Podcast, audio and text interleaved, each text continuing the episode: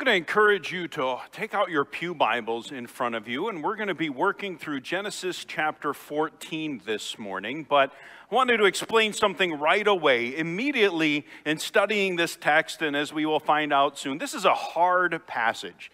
And it starts with some names and locations that are unfamiliar, hard to say. And so, because of that, I feared that we could very quickly say, Well, I don't know who these people are or what they're talking about, and allow our minds to wander and not pay attention to what's going on in the text. And so this morning, I'm going to do something just a little bit differently from my normal routine. Instead of reading through the whole text and then preaching on it, we're going to read a little bit at a time, and then I'll make a couple of comments as we go with the idea that we can stay on top of and engaged with what's going on instead of get distracted. But before we start reading the text, let's remind ourselves what we're doing. We're working through this part of the book of Genesis looking at the patriarchs. These people that God first called out of all of the, the nations of the earth and established a covenant relationship with them.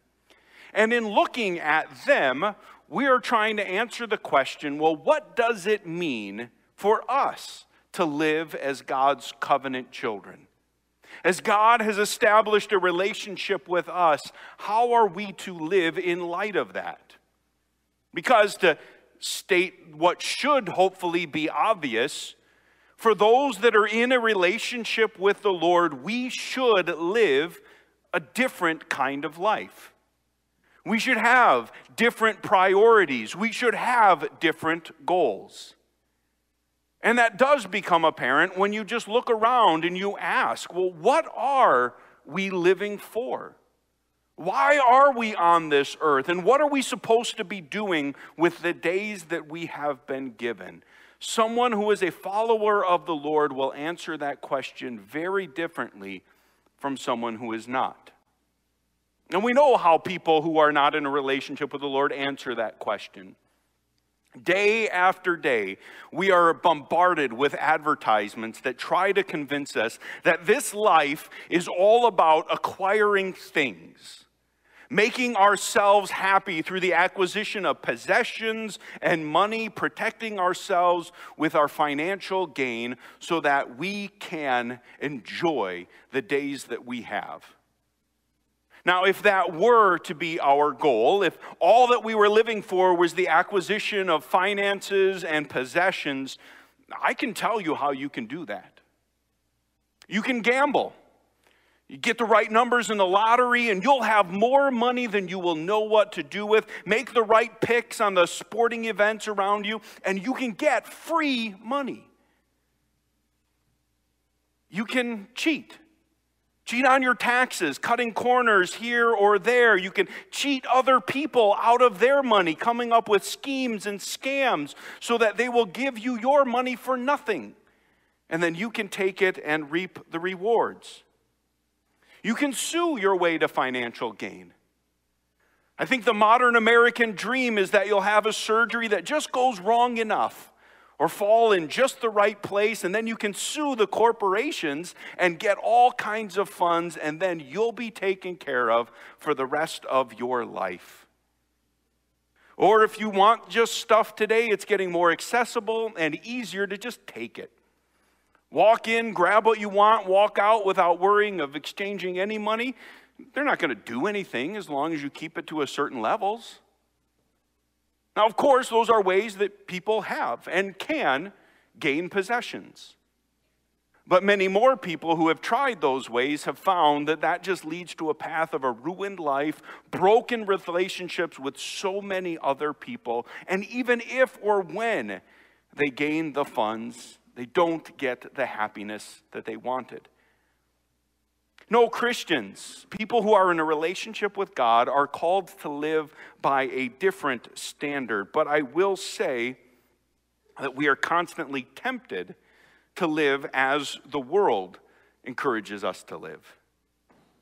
So, why should we live any differently? With what priorities should we focus on in our lives? Those are some of the questions that Abram's going to experience in this text that we are looking at this morning. So let's go ahead and get into it. We're going to start by just looking at the first seven verses. It will still be up on the screen behind me, or as I had hoped, in your Pew Bibles in front of you. So we find out in the days of Amphirel, king of Shinar, Arioch, king of Ellasar, Chedorlaomer, king of Elam, and Tidal, king of Goyim, these kings made war with Bera, king of Sodom, Birsha, king of Gomorrah, Shinab, king of Admah, Shemeber, king of Zeboim, and the king of Bela, that is Zoar. And all these joined forces in the valley of Siddim, that is the Salt Sea. Twelve years they had served Chedorlaomer, but in the 13th year, they rebelled. In the 14th year, Chedorlaomer and the kings who were with him came and defeated the Rephaim in Asheroth Kenarim, the Zuzim in Ham, the Emim in Shaveh Kiriathaim, and Horites in their hill country of Seir as far as El Paran in the border of the wilderness. Then they turned back and came to En Mishpat, that is Kadesh, and defeated all the country of the Amalekites and also the Amorites who were dwelling in Hazazon Tamar. See, lots of names of people and places that we don't know. It seemed pretty irrelevant, so let's explain. Uh, first of all, most of these names are not known. Uh, I don't know how to pronounce them, I just make it up, just like you would too.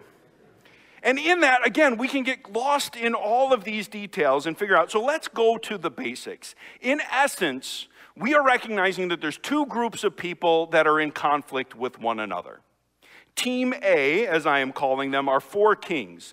They're from Mesopotamia, that's from north up above Israel and they're against Team B, five kings from the Jordan Valley, areas of names of cities that we actually do recognize, like Sodom and Gomorrah, just to the east of Israel. And what we learn is for at least the last 12 years, Team A has been the big dogs in the area. And what I mean by that is they are more powerful and strong and somewhat in like a mobster like mentality. In their strength and their power, they go to these smaller city states and they say, well, if you give us a little bit of money every year, if you contribute to us, you'll be safe. You'll be protected. We will not harm you, we won't threaten you, and we'll defend you which is a good deal in some ways, but it's a straight up bribe. And after 12 years, Team B kind of get together and say, well, we're sick of paying these people off, and if we work together, maybe we can stop making this payment and, and protect ourselves from the consequences. And we find out that that's what they do in this 13th year. They decide, we're not going to make the payments anymore which works okay for a year. But in the 14th year, what we discover is Team A decides to go on a little bit of a trip to show off their power and their strength. Now, again, I know that this is a map that you cannot see, but in these names of cities we don't understand or, or, recognize, you can look in a study Bible and they provide in the text the, a map of what we're looking at. And the kings are coming from, Team A, the upper right hand corner up over here above where the map is. And they go on this rampage and they make several stops along the way, working south on the east side of the Jordan River. They hit at least five different people groups in different cities, winning a war, or defeating them immediately each step along the way. Then they continue, actually fairly far south below where this map goes, before they return back up north. And where we just ended reading, they are now just below the Dead Sea, back in the territory of Team B. So that's where we pick up our text, continuing in verse 8. So then the king of Sodom, the king of Gomorrah, and the king of Admah, the king of Zeboim, and the king of Bela, that is Zoar, went out. These are the people I called Team B. And they joined battle in the valley of Siddim with Chedorlaomer, king of Elam, Tidal, king of Goyim, Amphirel, king of Shinar, and Arioch, king of Ellasar. Team A. Four kings against five.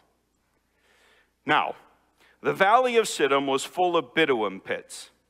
And as the kings of Sodom and Gomorrah fled, some fell into them, and the rest fled in the hill country. So the enemy took all the possessions of Sodom and Gomorrah and all their provisions and went their way. Well, despite their alliances, things for Team B end up not going any better than any of those other cities along the way. What we have learned is that Team A is a powerful, strong force that quickly and easily have gone from region to region, wreaking all kinds of havoc, taking what they want. And it seems like the decision to no longer pay their tribute was a bit of a foolish one. The battle, as described in this part of the text, is so briefly mentioned, it almost seems like it was a rout that was immediate. There's a mention of these bitumen pits, and some suggest that in the chaos of the battle, in running away, some people accidentally fell into them. Others, like John Calvin, suggest that in fleeing, there was such vicious war that people actually chose to go into the pits and that type of a death rather than dying by the sword. Either way, what we learn is that Team A reigns supreme and Team B has been completely wiped out and defeated rather quickly, the more powerful victors taking the spoils as they go. Now we continue in verse 12. They also took Lot, the son of Abram's brother, who was dwelling in Sodom, and his possessions, and went their way. Okay, finally, we now understand why we are hearing this story and about this different battle. In the last text that we read, Genesis chapter 13, we looked at how there was a decision that Abram gave to Lot where he could choose where he wanted to live. And in making those choice, that choice, we highlighted how Lot had overlooked a couple of very important things that were going to potentially lead to some danger. And at the end of that text, we saw that he was living near, he had pitched his tent near the city of Sodom. Now we learn that he's actually living in Sodom.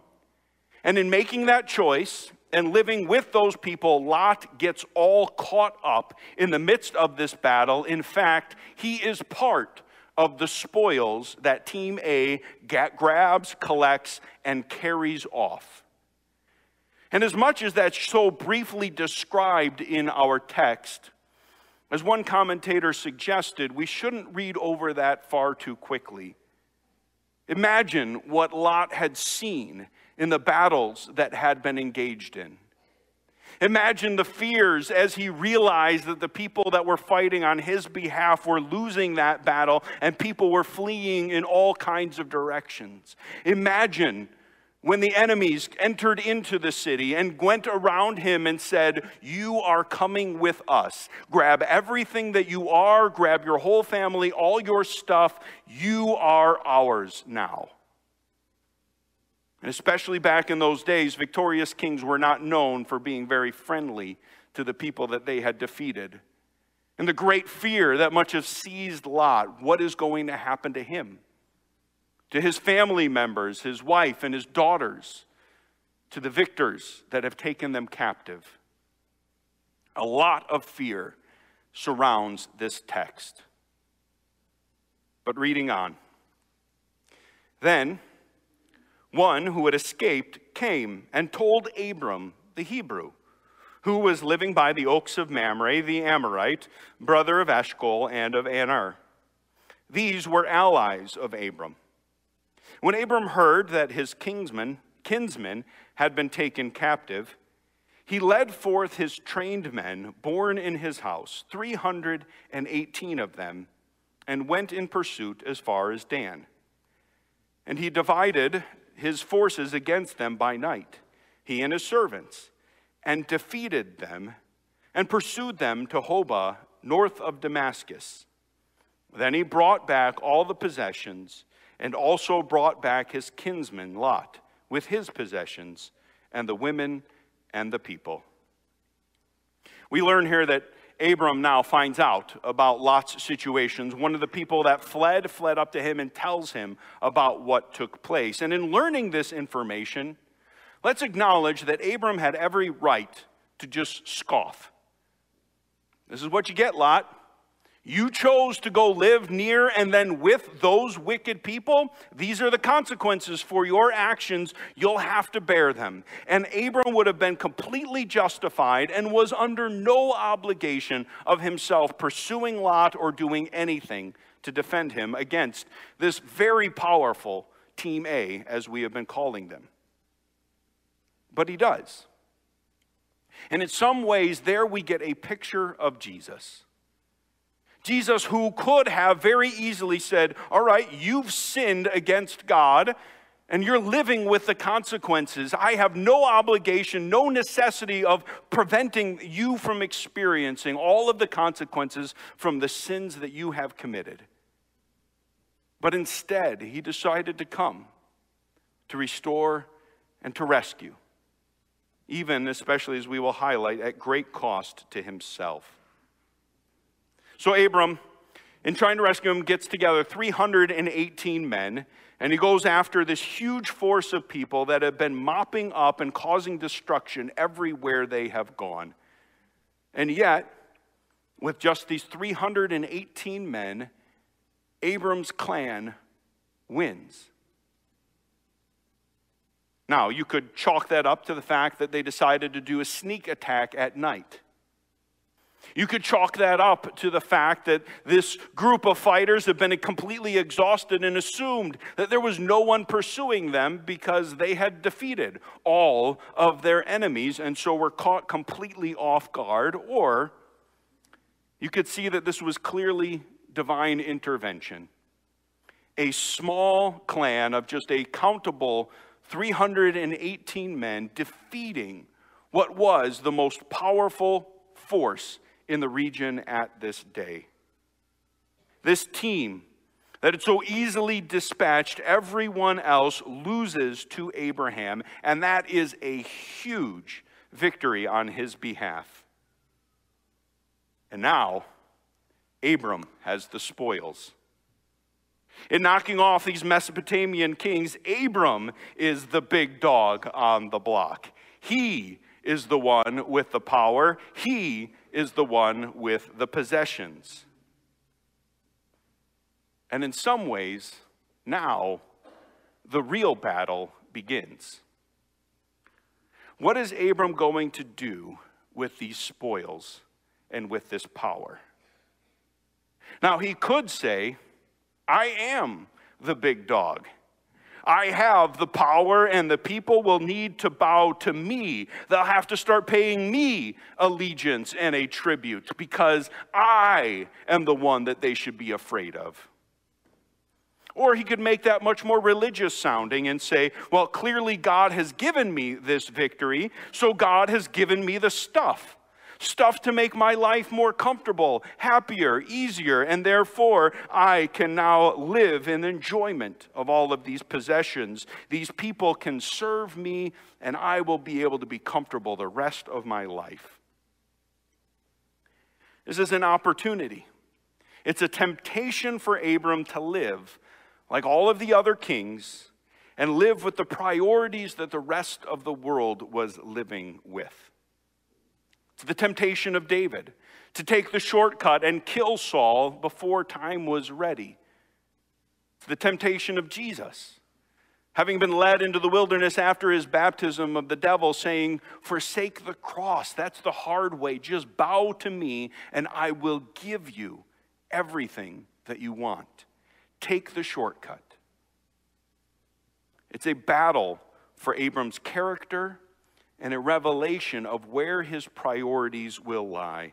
And into that battle, Abram gets an audience. Continuing in verse 17.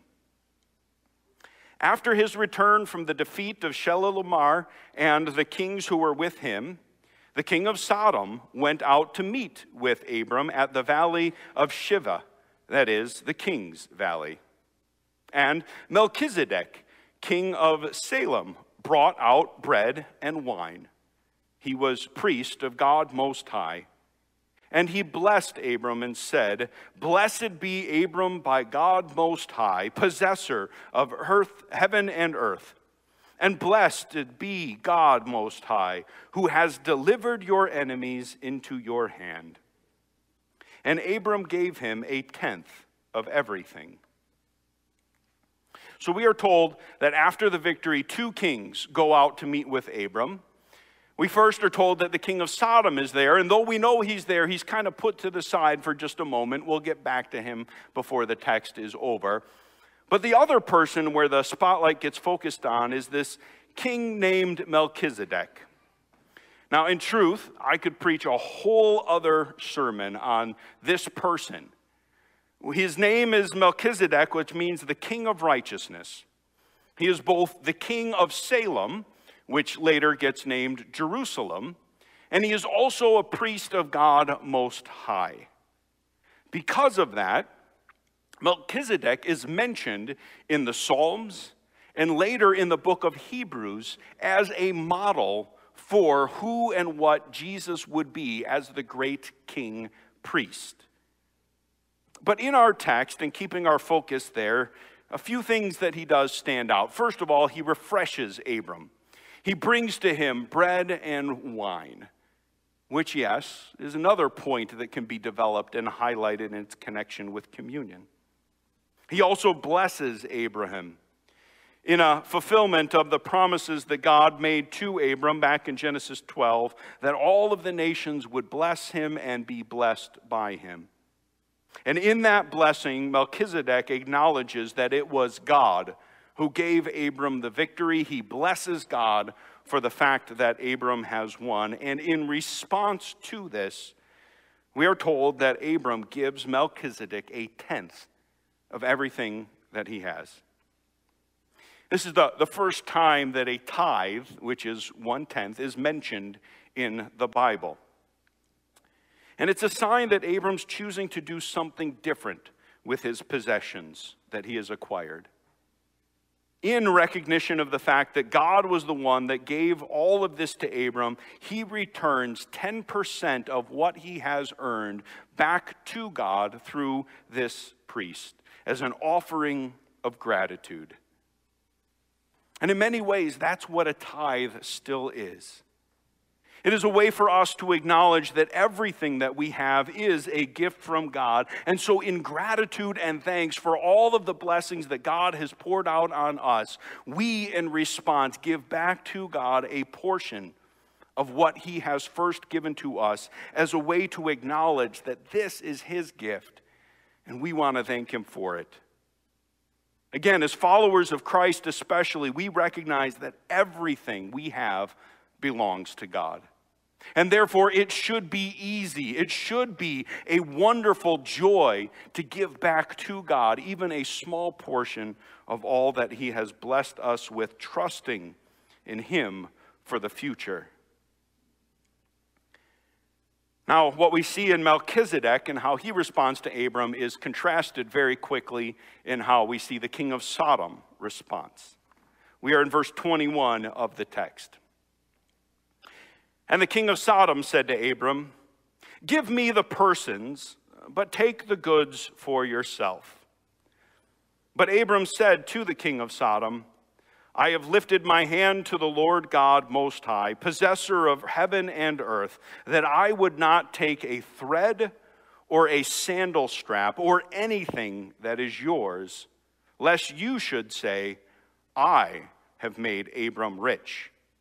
I will take nothing but what the young men have eaten and the share of the men who went with me. Let Aner, Eshcol, and Mamre take their share. So, in contrast to the king of Salem, the king of Sodom offers no refreshment and no blessings. And the deal that he offers to Abram, as if he was in a position to negotiate, is actually, from a worldly perspective, a very good deal. Keep all of the possessions for yourself, just return the people to me. And again, here's the battle Abram could very easily just have kept it all for himself for his gain and his glory. He could have told the king of Sodom, You lost the battle. You have no right to any of this. He could have acquiesced to the terms and said, Okay, thank you. I'll take all of this stuff. Have your people. But in response, instead, Abram says, No, I don't want any of it. I don't want even a sandal if it was something that came from you and I'm going to give it all back to you. And the reason he does this is because he never wants the wicked King Sodom to look at Abram and be able to say, Yeah, Abram's rich, but that's because I, I started him out. I let him have all of that stuff, and it's, it's really my possessions that have caused him to be the rich person that he is. No, when God's timing comes and he does bless Abram, only God is going to be given the credit and the glory. Abram knows money and possessions will come and they will go. God will grant other victories, and so Abram lets all of the stuff go. It's a totally different way of acting and responding to things that the rest of the world at this time. And I think it's a good example of how we, covenant children of God, should view possessions, money, and power. Not to enrich ourselves and gain glory for our own kingdoms and causes, but to be used to redeem and to restore that which is broken in this world by sin. Again, the temptation and the battle that we face is to be like the rest of the world to see possessions and power as the things that will, for our benefit and glory, build us up, to build our storehouses and use power and finances for our joy, our comfort, and our glory. But history has shown that often Christians have not used power or possessions very well once they've received them. And instead, imagine what could we do? if we viewed our possessions as belonging to God, if we only gave a tenth of what God has given to us, what could we accomplish for God's kingdom? Terms of the lives that could be redeemed and restored, and what could be rebuilt instead of just our own possessions. And possessions and money, they're just example of all of the things that pull at our heart to draw us away from God. And really, the decision is that battle that is internal, which is just as, if not more important, that the battles that are external. The wars that go on, the fighting that go on. God cares about the choices that you make on a day in and day out battle, in those battles, and those battles need to be won. Here's the reality in Jesus Christ, we have everything we need. We have forgiveness, we have purpose, we have hope. We've got joy and we've got comfort, and any material blessing is just an addition to all of that. That is not what we live for. And therefore, if that is the truth, then we need to view our possessions, our time, our gifts, our talents as things that we are called to offer back to God so that His name can be glorified, His kingdom built. And being in relationship with Him, we are called to serve Him and live for Him. Abram could have gone a whole nother way. He could have used these possessions to build his kingdom and power and glory, but he chose to return it and to wait on God's time for him to be blessed so that God would receive the glory. I think it's a good example for all of us as those who are trying to live as covenant children of God and how we view our lives and the possessions that God has given to us. In light of that, let's bow our heads.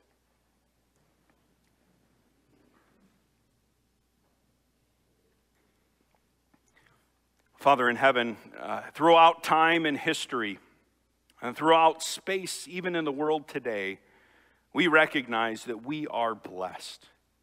We enjoy possessions and material things that other people around the world in previous generations could hardly even imagine. And Lord, we ask for your forgiveness when far too often we have lived for the accumulation of those possessions.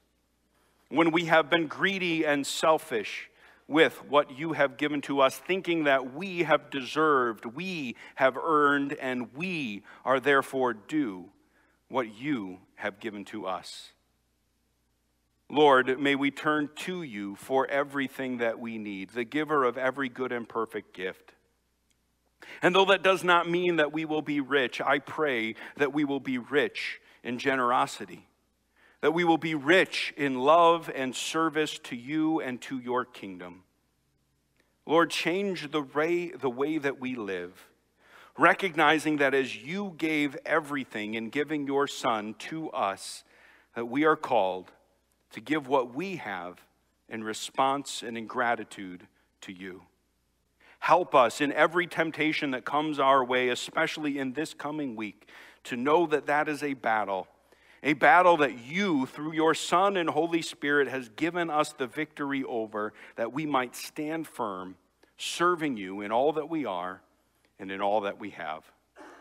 Lord, we surrender our lives to you, to you alone be the glory and the honor and the power. We pray in Jesus' name. Amen.